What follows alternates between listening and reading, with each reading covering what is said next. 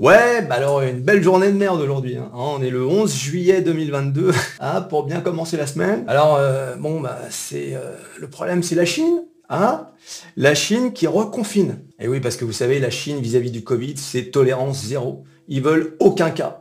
Le moindre cas, ils confinent un quartier d'un million d'habitants, hein, parce que là-bas tout est démesuré, forcément. Hein, voilà, donc ils ont découvert un nouveau variant et c'est rebolote, ils reconfinent, alors qu'on avait une bonne nouvelle euh, la semaine dernière, ils avaient déconfiné, maintenant ils reconfinent. C'est...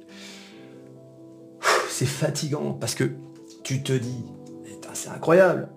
Euh, tous les spécialistes, hein, toi t'es pas médecin que je sache, bah, moi non plus justement, tous les spécialistes, hein, les cons qu'on voit à la télé, te disent que c'est parti pour durer. hein. Euh, comme la grippe. Hein, la grippe, euh, on connaît ça depuis qu'on est né.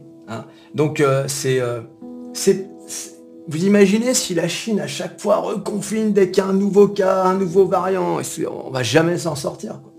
Alors, c'est peut-être un mal pour un bien. Parce qu'à force de confiner comme ça, la Chine commence vraiment à, poser un vrai problème à l'économie mondiale. Et du coup, il y a des pénuries de semi-conducteurs, de, plein de choses qui nous venaient de Chine. Et justement, l'Europe commence à se dire, bon, bah, il, est peut-être temps de construire les usines chez nous. Alors, ce mouvement avait déjà commencé avec le Covid et les masques. On s'est dit, on n'est même plus capable de fabriquer les masques.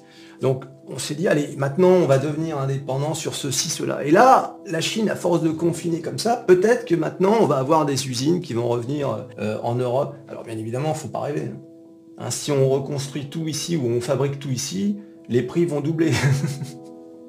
Et oui, hein, ta chemise H&M que tu achètes à 15 euros, tu vas l'acheter 50 euros.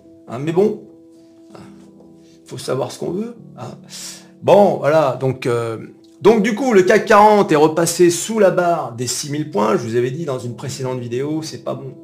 Le support des 6000, c'est primordial. Il faut pas le briser. On l'a encore brisé la semaine dernière, à 5008. Mais bon, il est revenu, parce qu'on a eu 2-3 journées de, roue, de vert, là. Mais voilà, à cause de cette mauvaise nouvelle chinoise, euh, l'euro, l'euro qui a touché ce matin les 1,01 dollars. Donc autant dire que là ça remonte un peu, mais ça va rebaisser. On va venir, on va venir frotter un peu la parité avant de remonter.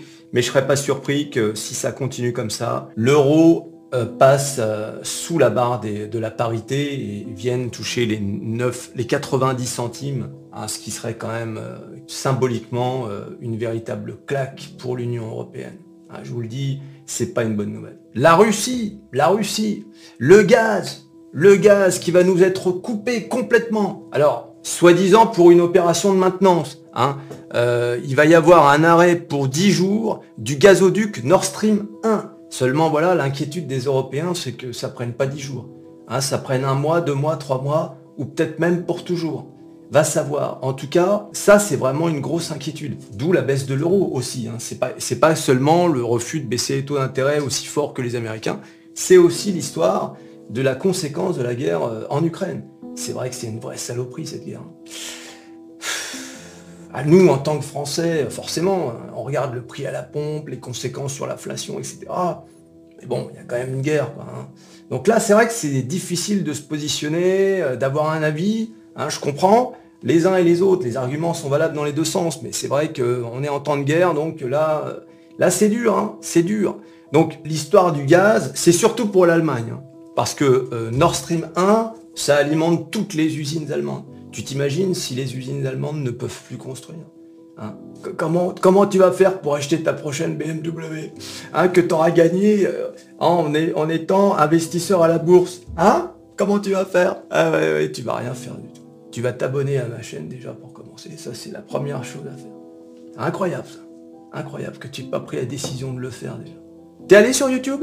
Ouais. Voilà, d'ailleurs en parlant de pétrole, hein, bah, le pétrole a baissé. Le pétrole a baissé. Le pétrole est à 105 dollars. Le, le Brent, hein, tu sais pas ce que c'est que le Brent. T'entends ça à la télé depuis 10 ans, le cours du Brent, nanana, 105 dollars. Hein. Quelque part, t'en as rien à foutre, parce que de toute façon, que ça baisse ou ça monte, quand ça monte, hein, t'as remarqué qu'à la pompe, ça montait le jour même, quand ça descend, tu vois, ça descend. Le, le pétrole descend depuis euh, une semaine. Ah, finalement, c'est marrant, ça, ça bouge pas à la pompe. Et oui, c'est comme ça. À la fin, il y en aura toujours un qui trinque. C'est toi. Oui, non, toi, toi en particulier. Pas, pas euh, le mec d'à côté. Et que... Ouais, c'était les news du matin. hein. Il y aura peut-être d'autres news ce soir. Va savoir. ラッ